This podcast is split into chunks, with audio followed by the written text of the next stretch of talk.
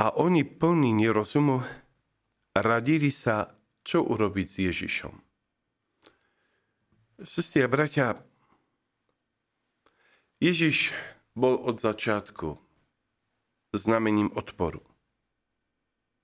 Odporu pre tých, ktorí nemohli zniesť pravdu, pretože žili v lži.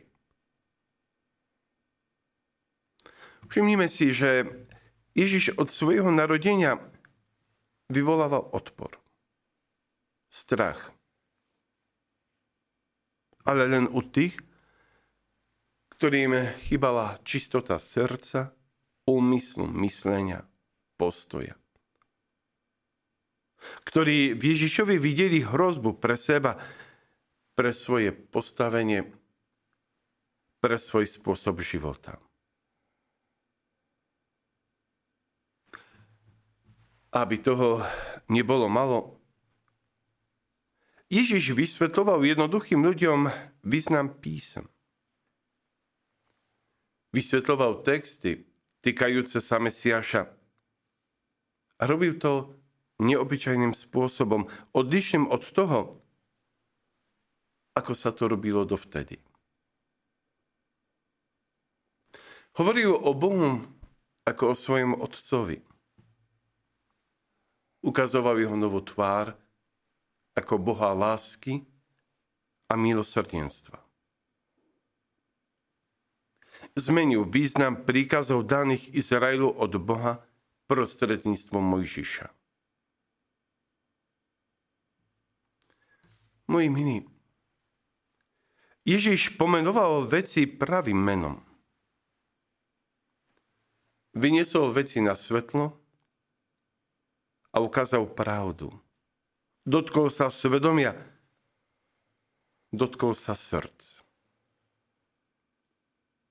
on, svetlo, udieral im do očí svojou čistotou, ktorá na pozadí ich špiny bola pre nich nesnesiteľná.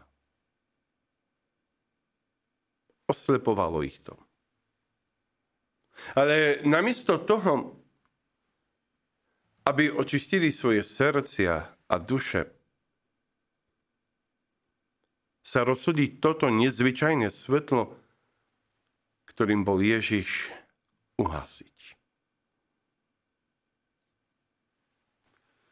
My dnes kračame v Ježišových šlapajach. Prijali sme ho do svojich srdc. Prijali sme Otcov dar lásky. Spojili sme sa s touto láskou, teda s Ježišom. prostredníctvom jeho života, máme túto lásku spoznávať. Snažiť sa, ju, snažiť sa ju žiť, aby sme s ňou časom boli dokonale zjednotení. Boh od nás očakáva, že príjmeme Ježiša a všetko to, čo zo sebou prináša, ako svoj život.